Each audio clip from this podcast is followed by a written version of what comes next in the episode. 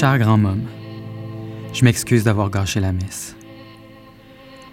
Le curé m'a appelé, je suis monté sur scène. Pas sur scène, mais en tout cas. Puis sur ma feuille, c'était écrit Prêtre deux points avec une réplique. Puis après, c'était écrit Antoine deux points avec les prières.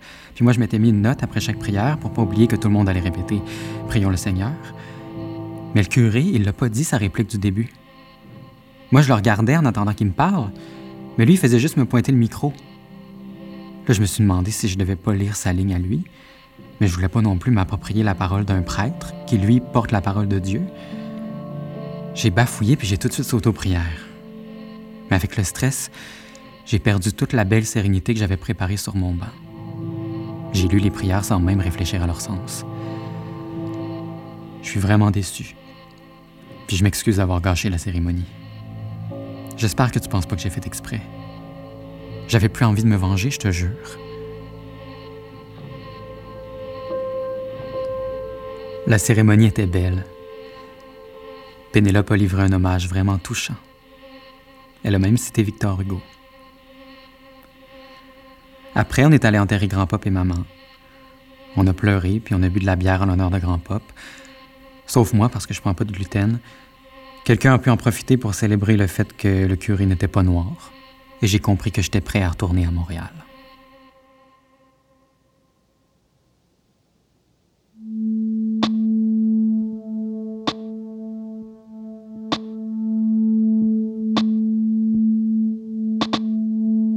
Je me suis mis à aller au gym plus intensément. Au moment où je t'écris, je sens la différence. Je suis gonflé. Quand j'avance mes coudes pour écrire, je sens mes pectoraux. Quand je plie le bras pour porter ma tasse à ma bouche, je sens mon bicep enflé contre mon avant-bras. Quand je mets mes genoux ensemble, mes cuisses se touchent. Tu serais tellement fier de moi. L'autre jour, je me suis tellement entraîné les bras que le lendemain, je n'étais même plus capable de les déplier. Là, t'aurais pas été fier de moi. Parce qu'il faudrait que je sois beau sans fournir d'efforts. Quand je vais retourner à Rouen, tu vas sûrement remarquer ma transformation.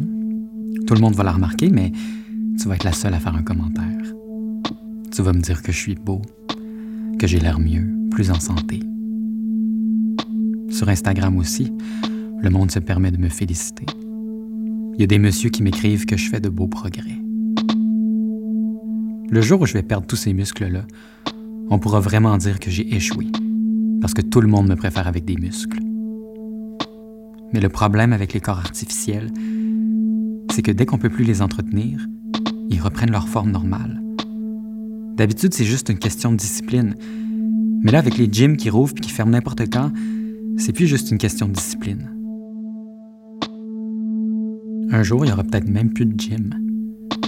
Je vais peut-être déménager loin d'une salle de sport, peut-être me blesser, peut-être qu'un amant violent va m'arracher un bras. Là, au moins, je pourrais devenir celui qui s'entraîne avec un seul bras.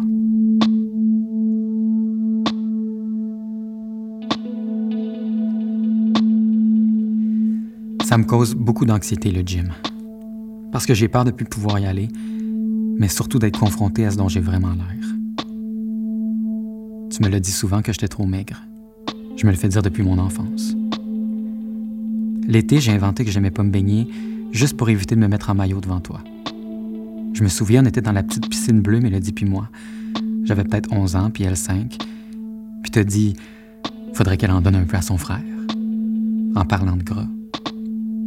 Le médecin, quand j'avais 12 ans, m'a suggéré de boire du lait 3,25 parce que j'étais sous ma courbe de croissance au secondaire. Maman m'encourageait à porter du linge trop grand, pensant que ça allait m'aider à me donner du corps. Pendant le cégep, j'ai commencé à me gaver. À ma première année d'université, j'ai découvert le gym et j'étais enfin content de ce que j'avais l'air. Il suffisait de manger six repas par jour, de mettre au lit en me rentrant de force deux tranches de pain au beurre de pinot dans le fond de la gorge. Ça, c'est quand je vomissais pas. Parce que si j'avais le malheur de trop rire ou d'avaler une goutte d'alcool, je régurgitais tout mon travail dans la toilette. Il fallait recommencer à zéro. Mais je me trouvais vraiment beau, puis je recevais plusieurs compliments. Évidemment, au conservatoire, faute de temps, j'ai repris la silhouette hideuse dans laquelle mon corps est si confortable. Après, je suis devenue végane. Et c'est là que tu as vraiment commencé à paniquer. En plus d'être trop maigre, je suis devenue trop blême, trop faible. J'ai hâte que tu vois ce dont j'ai l'air aujourd'hui. T'en croiras pas tes yeux.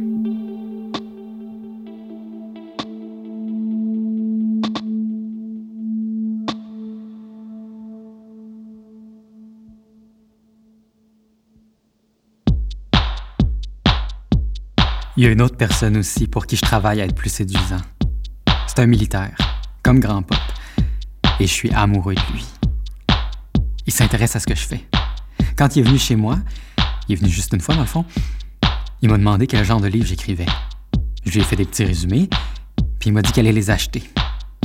J'avais une boîte de livres à côté de mon panier à linge sale, fait que j'en ai donné un. Je fais jamais ça, mais j'avais envie parce que j'étais amoureux. Il m'a même dit qu'il était un grand lecteur. Ça m'a donné un frisson. Je connais pas beaucoup de monde qui lit. Toi, tu lis. J'aimerais ça vous présenter quelqu'un comme le militaire, parce que je sais que vous l'aimeriez. Je regrette que Grand Pop soit plus là. Il aurait tellement aimé.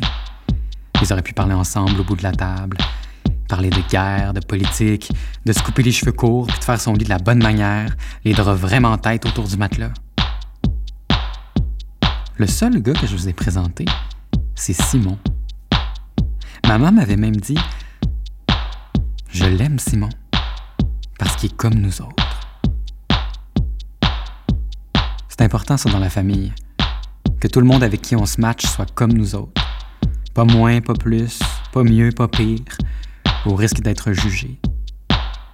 Mais le militaire, lui, je pourrais vous le présenter. Il est vraiment comme nous autres. D'ailleurs, je devrais lui demander son nom, mais je suis trop gêné parce qu'il commence à être trop tard.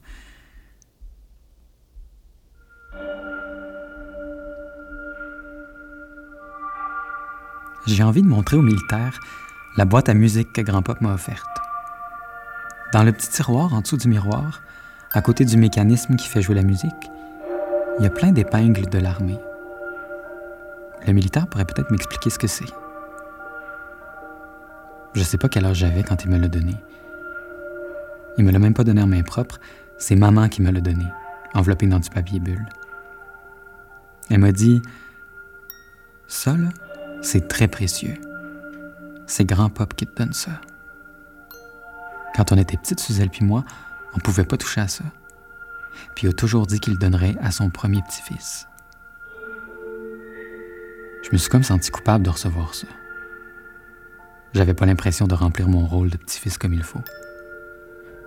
Je me souviens même pas d'avoir été proche de Grand Pop au point d'être tout seul dans une pièce avec lui. Pourtant, je le sais qu'il était très fier de moi. Surtout quand j'ai reçu la médaille du lieutenant-gouverneur. Mais aussi, juste quand je racontais une anecdote à table, ou que je parlais juste un peu plus longtemps que d'habitude. Ses yeux venaient pleins d'eau juste parce qu'il était fier. Toi aussi, tu es fier de moi. Tu lis tous mes livres, t'écoutes toutes mes entrevues, tu m'envoies des messages d'encouragement, tu te vantes à tout le monde au Bleu Horizon que ton petit-fils est écrivain. Je suis content de rendre ma famille fière. Parce que vous avez tellement pris soin de moi. Vous avez tellement voulu que je fasse ce que je voulais. Maman serait tellement fière de voir que je t'écris des lettres. Antoine.